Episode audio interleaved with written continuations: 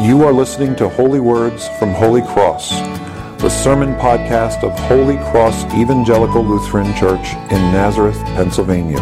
We hope you find these words a blessing in your daily walk with God. Please visit us on the web at www.holycrossnazareth.org or in person at 696 Johnson Road, Nazareth, Pennsylvania. Of my. Not be all else to me, save that. What does it profit a man if he gain the whole world and forfeit his soul? Even growing up as a non Christian outside the church, I knew this passage of Scripture, although I tend to hear it in the King James because that's the way I learned it. I'm not on. Am I louder now? yeah, this is a passage of Scripture um, that I knew even growing up outside the church, although I knew it in the King James, right? What profiteth a man if he gain the whole world but lose his own soul? This has become a byword in our culture for integrity. Integrity. And in a day and age when all values and morals are up for debate and everything is being questioned, this is the one virtue that is not questioned by anyone. Now, there's different ways to understand integrity, but everyone wants to see someone with integrity. Millennials want to live an authentic life. They want to be in contact with someone who owns who they are and believes in who they are and tells you about who they are, and that's how they understand integrity. And that's not such a far distance from what we as Christians believe. And so it's a point of contact for us. It's a point to begin our conversations with a world that may not share our convictions. Everyone agrees that authenticity or integrity is good and hypocrisy is bad. In fact, Jesus reserved some of his harshest criticisms for the hypocrites. Now, hypocrite is an ancient uh, theater word. It's from theatrical productions, and it literally means one who wears a mask. A hypocrite is someone who wears a mask, disguises their true identity. And Jesus especially had no time for religious hypocrites. Well, it was a great hypocrite who understood well the, no, the nature of hypocrisy. He was a brilliant man, but lived a very two faced life until the very end of his life when he came to Christ. And it's a guy named Oscar Wilde.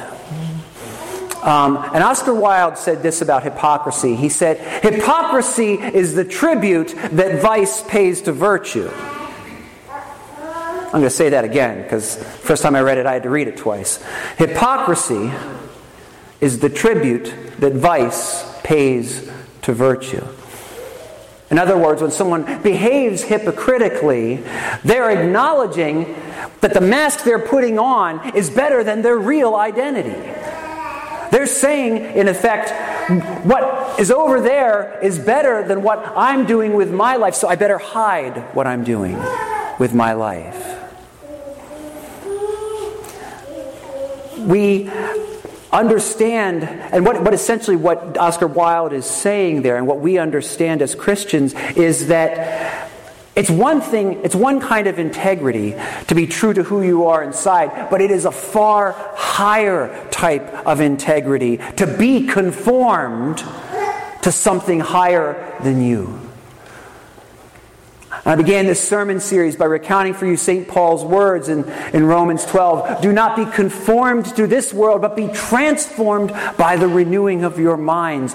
The Word of God seeks to reach into our lives and not only save us by bringing us to faith, but to transform us more and more into the image of His Son, which is a much higher destiny than we could ever have by seeking anything inside of us. And that is a point of contact for us. And we are sought, the way that we're transformed by that is holding in the midst of testing and trial and debate and discussion and challenge by holding on to He who held on to us at the cross. We are transformed by our allegiance to God in the midst of a world that claims many allegiances from us, by placing that allegiance higher than any other. Now, Jesus had some words about this to the church at Pergamum today. Now, a little bit about Pergamum, this ancient city in Asia Minor, was uh, not only a cultural capital, but it was a religious center for the Roman Empire. You could find a temple and a really good temple to nearly any of the gods in the Roman pantheon there. You could, Zeus, Aphrodite, Apollo, they all had their own place. And more than any place else in what we call Asia, Asia Minor or today Turkey, Pergamum was the center of emperor worship in the Roman Empire. Now, I didn't know if you knew this, but the, the, uh, in the Roman Empire, the Roman emperor was worshipped as a god right alongside Zeus and Apollo and Aphrodite and the whole rest of the lot. And this was the largest center of emperor worship outside of Rome itself. Now, this may be why Jesus says in the poetic language of the book of Revelation that they dwell where the throne of Satan is. Here is a man pretending to be a God, while Jesus is a man who really is God, is on offer for the people. And in the midst of that chaos, he lauds them. He gives them great praise for holding fast to the confession of their faith, even when one of their own, Antipas, is killed, martyred for the sake of that faith. And the fact that those two are so closely connected could have something to do with it. We know that there were Christians who were killed because they would not worship the emperor. Perpetua and Felicity are, are two famous examples of that. This might have been what happened to Antipas, but in any event, he was martyred rather than worship any of these foreign gods. And Jesus praises them for holding fast in the midst of that trial, for keeping their allegiance to the God who claimed them in the waters of holy baptism and through his blood on the cross. But he does have some criticisms. There are two groups that come in for criticism in his letter to Pergamum. And it's the first one was those who hold to the teachings of Balaam, and the second one, Balaam, Balaam, Balaam, we don't know how it was pronounced, just in case you. Balaam those who hold to his teachings, and the Nicolaitans. Now, I'll tell you a little about the Nicolaitans because they're only mentioned in the book of Revelations. We believe they were, they were followers of a guy named Nicholas who was a proselyte uh, who became a Christian and um, then went off on a kind of went off on a tangent. The Nicolaitans claimed that the freedom we are given in the gospel the freedom which Martin Luther would write one of his most famous tracts called The Freedom of a Christian. They claim that that freedom gave us the freedom to be idolaters and immoral, particularly sexually. But they, of all, all sorts of immorality, you are free in Christ to do whatever you want and God will forgive you. Well, He will. That's called repentance on our side. but this is what the Nicolaitans taught. You could do anything you want, including worship foreign gods. Well, this is essentially what Balaam did in the book of Numbers. But he was a fifth column. See, Balaam was a prophet of God Most High, but he taught the Midianites how to, how to overcome God's people by leading them into idolatry and immorality, particularly sexual immorality. Because when we're involved in idolatry and sexual immorality, even a little bit, we start to draw back from God. We increase the distance between us and God. And God came in the person of Jesus Christ to close the distance between us and Himself. He wanted to bring us home into communion with Him. And when we deliberately run away from God, we lose our spiritual strength. Not because God stops giving it, but because we stop receiving it.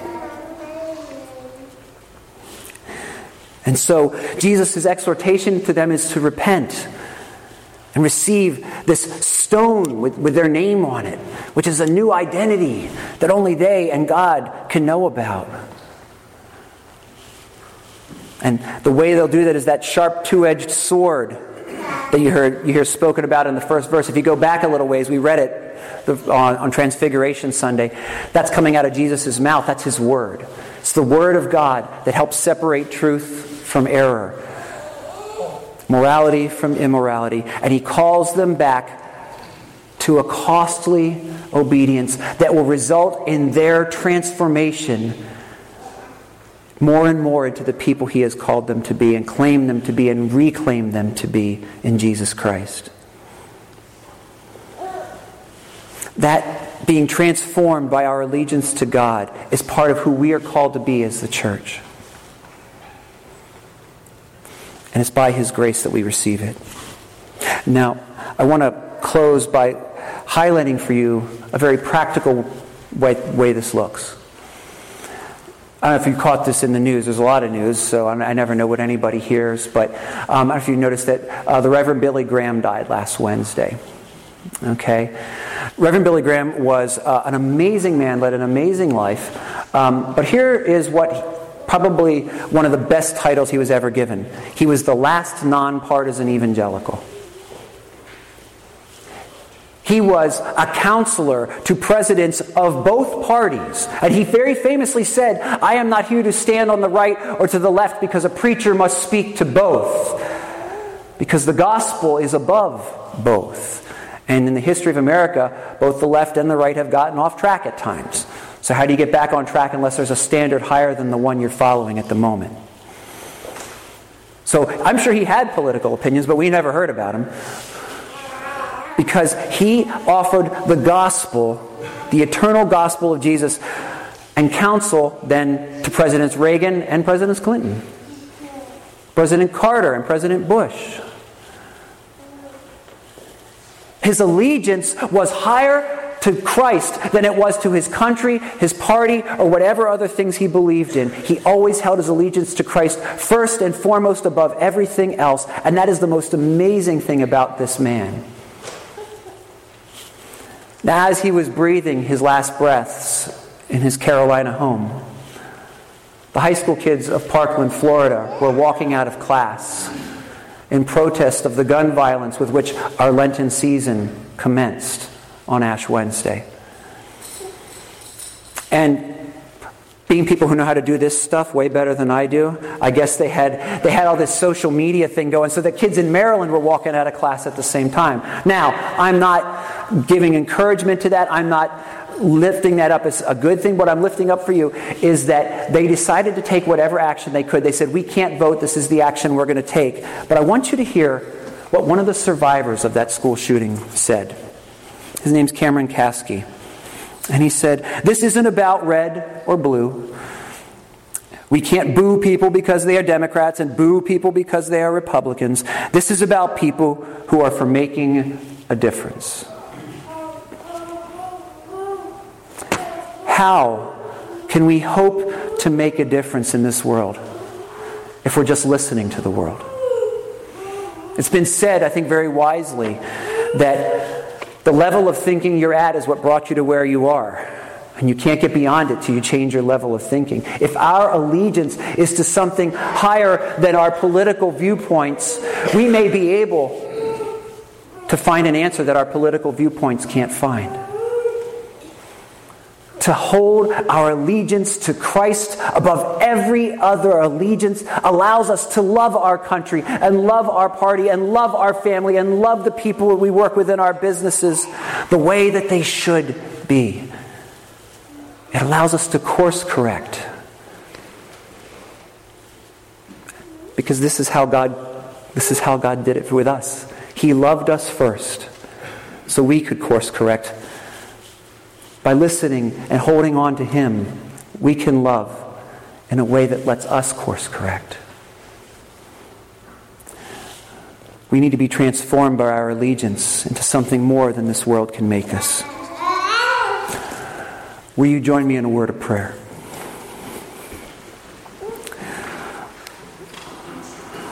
Lord God, we are so blessed to come to your holy house and hear these ancient words addressed to the church at Pergamum, to relate the story of Abraham and Jesus, that we might hear it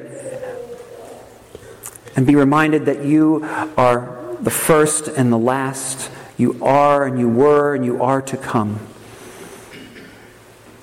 Lord, we have to have our beliefs about what to do in this life. Yet you call us to hold them up against the mirror of your word and to be transformed by our allegiance to you.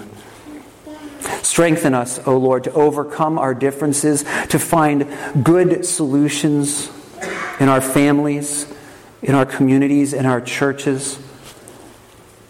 Bless us, Lord, that we may be the salt for the earth, the savor of your kingdom which is to come this day and always. And we ask this in the precious name of Him who gave His life for ours, Jesus Christ our Lord. Amen. Be thou my vision, O Lord of my heart. Not be all else to me, save that thou art.